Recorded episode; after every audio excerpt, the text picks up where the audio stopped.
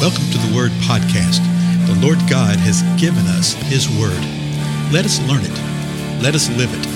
Let us rejoice in it. Spread the Word.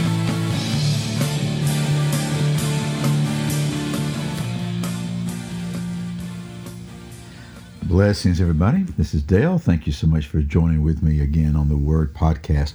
We continue with our examination of the book of Ephesians. We're in the fourth chapter, and we're actually down to the 24th verse. And so let me just encourage you that if you're sort of jumping in with us right now, first of all, welcome.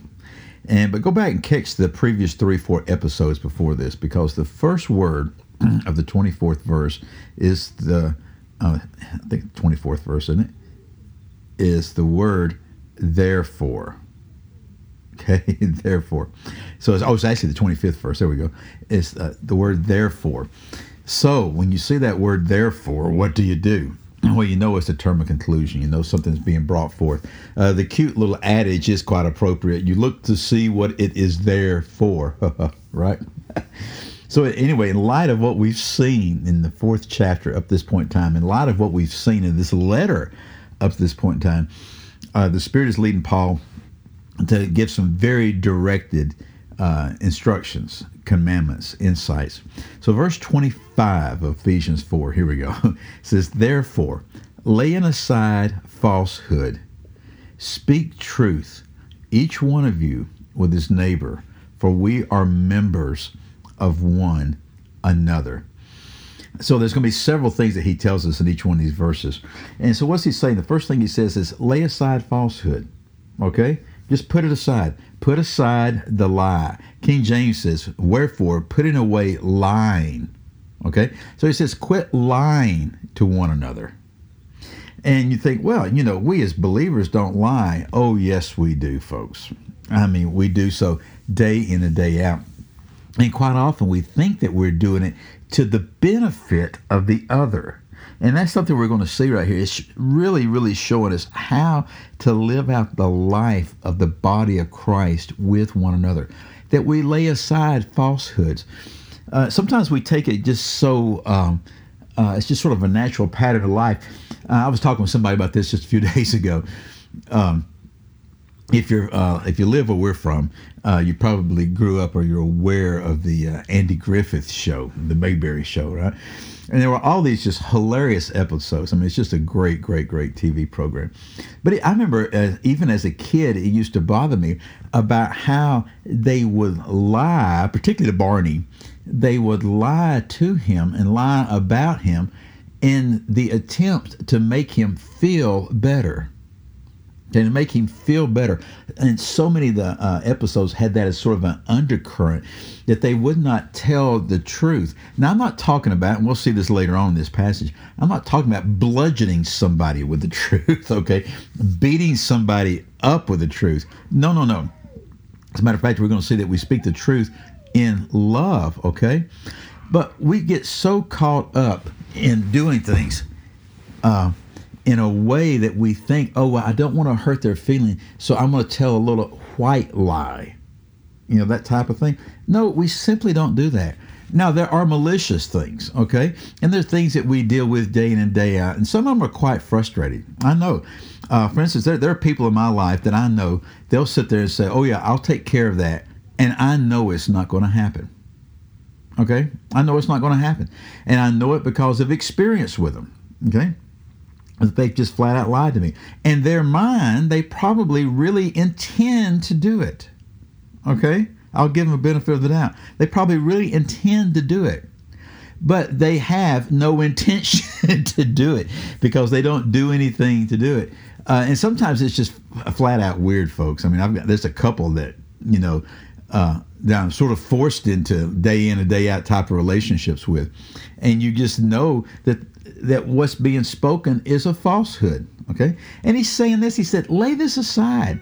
Now, there's some uh, really sort of exciting hope here in the midst of this. Um, these are not new issues. It's here in the scripture, folks, from 2,000 years ago. These are the things that are um, requirement of uh, to being transformed. Okay, and if we are realizing it, wait a minute, I may have a tendency to default to a falsehood. I may have a tendency to default to a lie even when I, I'm doing it to make somebody feel better. A lot of times it's just in conversation. Somebody will share something with you, and somebody says, "Oh yeah, I knew that. I knew that." Well, you didn't know that. You didn't know that. Or some of my favorite ones that I encounter all the time is somebody said, Well, yeah, I was about to say that. I was about to say that. No, you weren't. No, you weren't. That's that's literally flippantly sort of become uh, a thing where you're confirming what they're saying, but you're confirming what they're saying by falsely building yourself up. And this becomes a pattern of life. I see it a lot in church leadership, folks. I see that a lot. And so, anyway, say, you know, quit that kind of stuff. Remember what he said earlier in the previous verses? He said, die to self. you know, and be renewed in your spirit and put on the new self. This is the part of dying to self. Lay aside those falsehoods, but not only lay aside the falsehood, speak the truth, each one of you with his neighbors, for we are members of one another. So he's talking about the body of Christ. Remember the whole context of this fourth chapter, how we are one. You know, speak the truth. Now, again, that doesn't mean that you that we have uh, authority to come along and beat somebody up with the truth.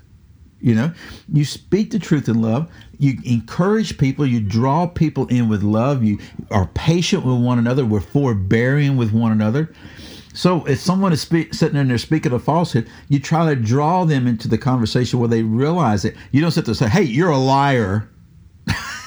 no, there may be times you feel like saying that. There may actually be a time where you need to say that. Okay, but even in saying that, you do it in love. But I think a real uh, uh, important thing that we do is that we lead by example with that. Okay, we lead by example. That we speak the truth. Well, what is the truth? Well, to start with, the truth is the, the mind of the Most High God. Okay, the truth is the Word of God. The truth is what is the reality of a matter or a situation. Okay? And so we speak that truth with one another. Then there's also the thing of uh, sort of the corollary to this and what this is founded upon. No, you don't lie to your neighbor. You don't lie to one another. Remember, that's what he said at the very beginning that you lay aside the falsehood. Okay? You don't lie to one another. You don't do this. You don't deceive one another. If you're not at freedom to say what something is, then don't say it. Okay?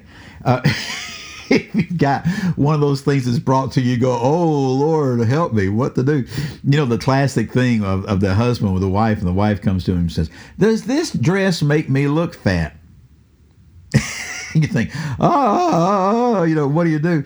You know, God will quite often give you answers that. I'll give you one from my own life, okay? So, years and years ago, we moved back to where I was uh, born and raised. And I'd been gone a couple of decades. And I would encounter people from time to time uh, that I grew up with. And uh, it's more from time to time. I mean, a lot of times somebody would just come up and they say, Hey, uh, do you remember me? Well, you know, that's a tough question. You know, uh, don't, you know, all of us can say this. Don't come to me 35 years later and 50 pounds later and say, Hey, do you remember me? I may or I may not, but I'm just one of those guys that's definitely probably not. you know? And so I guess finally said, Lord, you got to give me something to say to this because, I, you know, it's they they have actually created an awkward moment, okay, which is really a teaching moment for us, and that's the reason. Usually, if I call you or send you an email or something like that, I'll say, "Hey, this is Dale." I even do it with my mom. I'll say, "Hey, this is Dale." you know, I just don't want to assume that you're going to know who my voice is on the phone or, or this or that. And so God actually gave me a little line for that. So somebody says, uh, "What do you remember who I am?" I say, "Well, tell me who you are, and I'll let you know." you know, sort of a, a, a, jovial kind of thing. That you know, I really don't remember who you are, but if you tell me who you are, and every time they've told me who they are, of course I remember who you are. I haven't seen you in 30 years, but yes, I remember yeah, it's so good to see you, you know, that kind of thing. I think the Lord will give us things to speak forth the truth with our neighbors. And then the, the final thing, our, our time is way past here nearly. Why do we do this? Because, folks, we are all members of one another. We're members of one another, and we want what is best for one another. So, what is best? Lay aside the falsehood, don't lie, speak forth the truth. Well, again, I'm Dale. I'll see y'all again next time. Goodbye.